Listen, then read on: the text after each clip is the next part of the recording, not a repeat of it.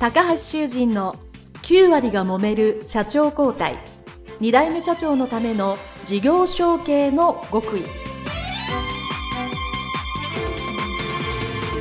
この番組は2代目社長専門経営コンサルタント高橋修人が経営に悩んでいる2代目社長やこれから社長になる後継者に向けて経営力を伸ばし会社を引っ張れるリーダーシップを身につけるための番組です。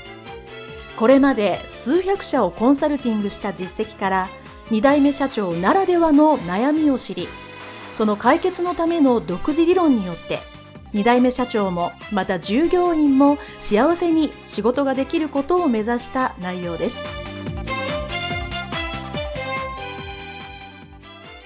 皆さんこんにちは。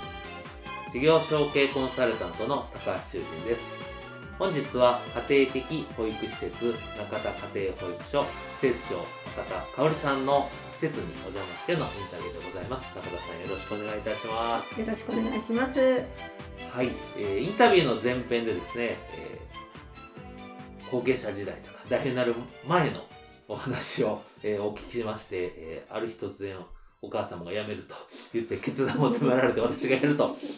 大事件ですね。あの、私もいろいろインタビュー、あの、100人ぐらいしてますけど、なかなかの大事件通りだと思いますが、はい。まあ、その中ですね、継ぐという決断をされて、まあ、いよいよ代表になられてということのお話になります。よろしくお願いいたします。はい。それではじゃあ、いよいよ代表になる、交代するっていう時は、なんかどういう経緯とか、なんかきっかけがあったんでしょうか？代表になるきっかけはまあ、母が辞めるって言うた、で、もうんう、すぐで。すぐ、すぐですね。なもるう、もう一週間もしないうちに市役所にあ交代しますっていう連そんな絡を。にすぐ行ったんですね。そうです、そうです。なるほど。はい。わさ素早いですね。いや、もう本当に辞めるとなったら早いですよね。とはいえ、じゃあ一週間ぐらいで、まあ、それまで一緒に働かれていたとはいえですよ。えーじゃあ一週間ぐらいで、じゃああなた代表ねって言われて、困りませんでした？そうですね。まあ、母の仕事内容は見てたので、うん。というかもうほとんど私が やってたに近いものもあったので、はい。そこまで困ったことはなかったです。うんで、代表者が変わっただけで、私と母が一緒に働いてるっていうのには変わりがなかったのうんで、うん、ひとまず同じ状況で働けてました。じゃあ、預けていただいてるお母様とかは別に、まあ、代表変わったけど、お二人がいらっしゃるなら安心ねっていう感じだったんです、そうです、そうです。あ、かおりちゃんになったのねっていうぐらいな感じでした。はい。じゃあ、割とそこで、あの、大きな戸惑いとかびっくりしたことはなかったっていうあそうですね。はい。まあ、そこからまあ、一緒に、まあ、その施設で交代されてからお母様が何年ぐらい一緒にいらっしゃったんですかね。そうですね。母が65で定年だったので、はい65歳まではい。一緒に働きました。うーんはい。で、そこから今まで家族経営だったのが、人を入れなきゃいけないってなった時に、壁にぶち当たった感じですなるね。ほはい。ど。あの、たくさん壁があったと思うんですけど、最初に、いや、これ偉いこっちゃとか、まあ、偉い壁にぶち当たってしまったっていうのは、どんなことがありましもう自分自身の問題になるんですけたど、はい。仕事を人に任せることができなかったんです。本当は任せた方がいいなと思いつつ任せられなかった仕事ってどんなのがあるんですか？当初。当初、例えば連絡帳を書く、えっ、と、それは、保護者に向けての。はいい、連絡帳のメッセージを書くのは、もう私じゃないとダメという、は勝手な思い込み。ですよね。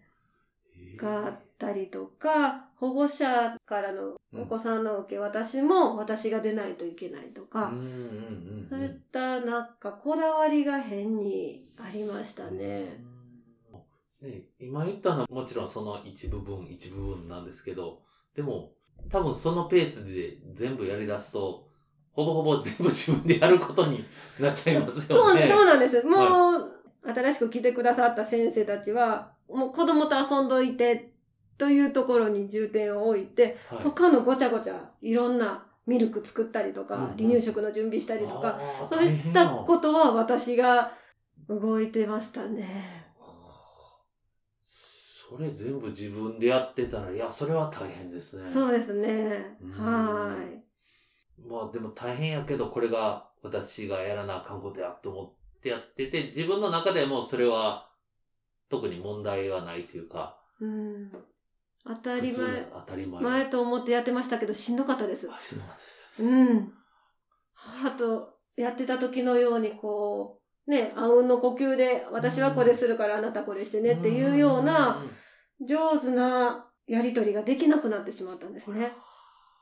はい。なるほど。それがどれぐらい続かれたんですか？割と続きましたね。どれぐらい続いたんでしょう。5年近く続いたかもしれないです。毎日毎日5年間、それは大変ですね。そうですね。うん、なんでこんなにしんどいんやろうって、その人に仕事を渡すということができない自分に気づくのも遅かったんですよね。ああ、うんそうかそうか。そうなんですよ今は気づくけど、その当時は、そういう考えすら思いついてないってことね。そうなんです。私が経営者やからやらなあかんとうんうん。思い込んでましたね。それなんかある日気がつかれた何かきっかけがあるんですか？あ気がついたのは、この保育所を今のこの施設に移転した時なんですうんうんはい移転のタイミングが認可が降りたので移転したんです。はい。そうすると、今まで、例えば変わったことといえば、今まではお家からお弁当を持ってきてもらってたのうを、ん。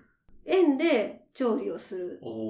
なんか調理員さんも雇ううん。という形になったりとか、細々とした決まりがもうたくさん山ほどできて、書類も山ほど増えたんですね。そのいわゆる行政に出す書類っていうそうです、そうで。す。今まで本当に緩かったものがめちゃくちゃ増えたことによって、私が保育もして、事務をしてっていうことができないっていうことに気づきました。うんうん物理的にできなくなったんですね。最初の1年は頑張ったんですけど、おーすごい。うん、できないっていうことに気づいたときに、あ、少しずつ人に渡していかなあかんねやってことにやっと気づきました。うん。それは良かったですね。そうなんですよ。それでちょっとずつ渡していいとかお願いしたら皆さんは気持ちよくやっていただける感じだったんあそうです、そうです。ううんん。なるほど、よかったですね。はい。あと、まあ、いろんな壁があったと思うんですけども、まあ、それが一つの壁だったら、もう一つぐらいなんか、あ、これ、今までにやってすごく大変やったなと思うことはありますか？そうですね。保育の経験が少ない保育士さんばかりが最初入ってこられたんです。この、なるほど。うんはい。認可になった時に。はい。なので、私の保育の理念がなかなか伝わらない。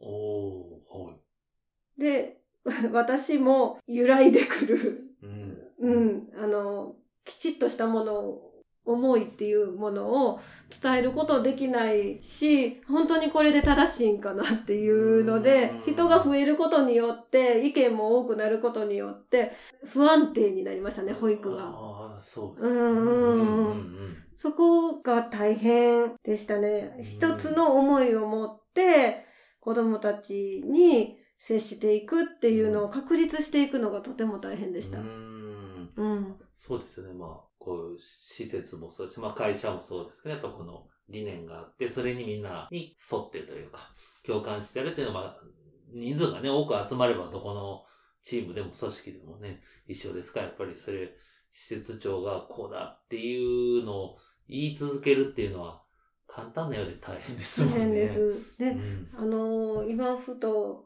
あの時の状況を思い出したのが、はい今まで0歳児さんばっかり見てた保育所が、うん、2歳児さんまで見ることになったんですあよ。あ、なるほど。だから余計に、この理念というか、保育のやり方が手探りな部分も出てきて、当然0歳児と2歳児では違いますもんね。うんやることも内容も。そうなんです。そこで私の保育がちょっとぐらぐらっと揺れたことが最初の1、2年はありましたね。はい。それはじゃあどう乗り越えられたんですか？もう勉強、勉強でしたね。いろんな本を読んだり。そっから勉強されたんですそうですね。めちゃくちゃ勉強しましたね。それはもう、じゃあお仕事しながら本読んで、うん。すごくお忙しかったですいえいね。えまあ、楽しかったんで、身についていったんですけど、うん。で、あの、勉強したことを実際に子供たちにこう、アプローチしてみたら、あの、失敗で跳ね返ってくる時もあるし、うん。うん、成功で跳ね返ってくる時もあるしっていうのをトライアンドエラーでしてるうちに、あ、これやっていうものを見つけて、うん。うん。そこからはかなりね、職員もこうしていこうっていう思いがあって子供たちと関われるし、子供たちから返ってくるものも受け取れるよううな感じになってきたので、とても雰囲気が変わりましたね。うんよかったです。はい。やっぱりその、当然ね、最初から全部知ってる人間はいないので、まあいろいろ勉強してやってみて、うまいこといくいかない、多分その人なりその時期なりであると思うんですけど、それを繰り返すっていうのはやっぱり一番大切ですよね。うんそうですね。なるほど。はい。まあ、そういうのでこう、どんどん保育所が良くなっていったと思うんですけど、特にまあ、十何年も 引き継いでからされてると思うんですけど、まあ、その中でまあ、これが一番良かったというか、うちの中ではすごく特徴だみたいなのはあるんでしょうか？うちの保育所のいいところですか？そうです。中田さんが、その、いろんなことやってみた中で、うん。あ、これがなんか一番喜んでもらえたとか、うまくいったみたいな。ああ、やっぱり母がずっと長年築いてきた家庭的な雰囲気の中でうん。保育をするというのがお母さん方にとっても先生たちにとっても素敵やなっていうふうに思ってもらえてるかなと思います。うんそういうね、やっぱりその、長くやってる、まあ、いわゆる老舗のところはお店でも、ね、会社でも一緒なんですけど、やっぱ昔から、そのなんか、脈々と続く考え方というか、雰囲気というか、DNA というか、うんそういうのはやっぱりずっと持てられるっていうのは、すごく僕も強みだなと思いますね。いいことだと思います。はい。ありがとうございます。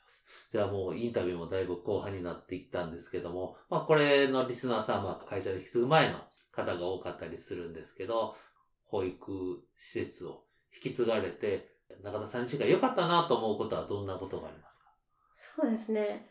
よかったかなということは、まずはずっと同じ分野、まあ赤ちゃんという分野で走ってきたので、それを元手に幅広くいろいろな活動が今私できていますので、それは一つ良かったことですね。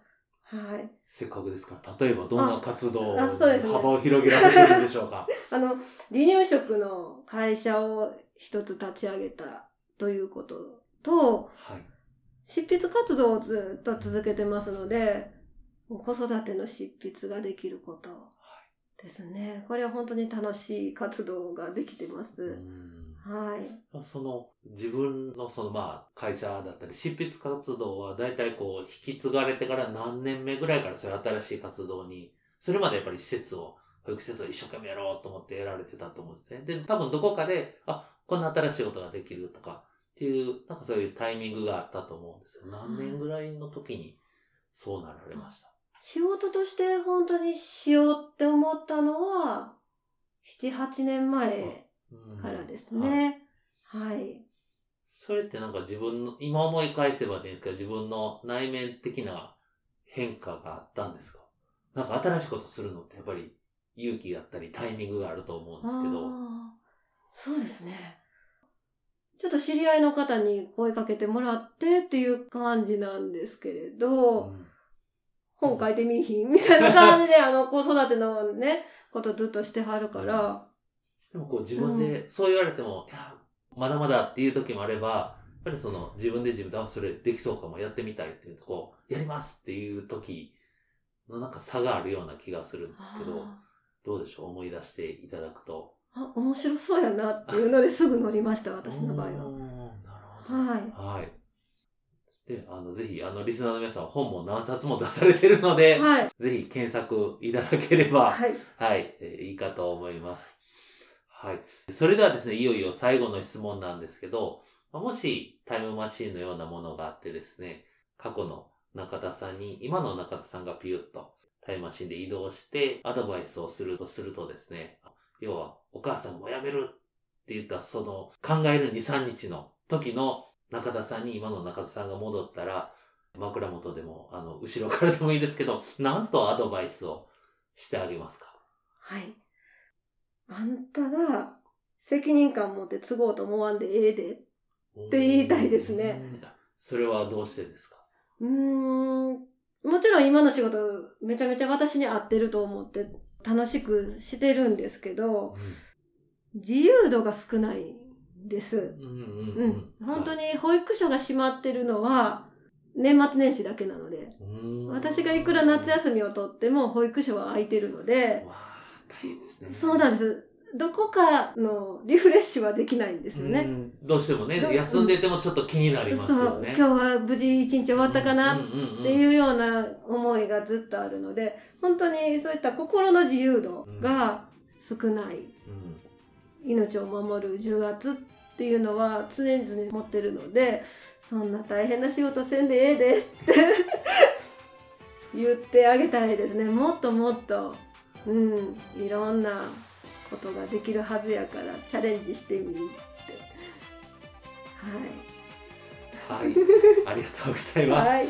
それではえー前編後編通して、えーお話を伺いました、えー家庭的保育施設中田家庭保育所、えー、清少中田薫さんでございました。どうもありがとうございました。ありがとうございました。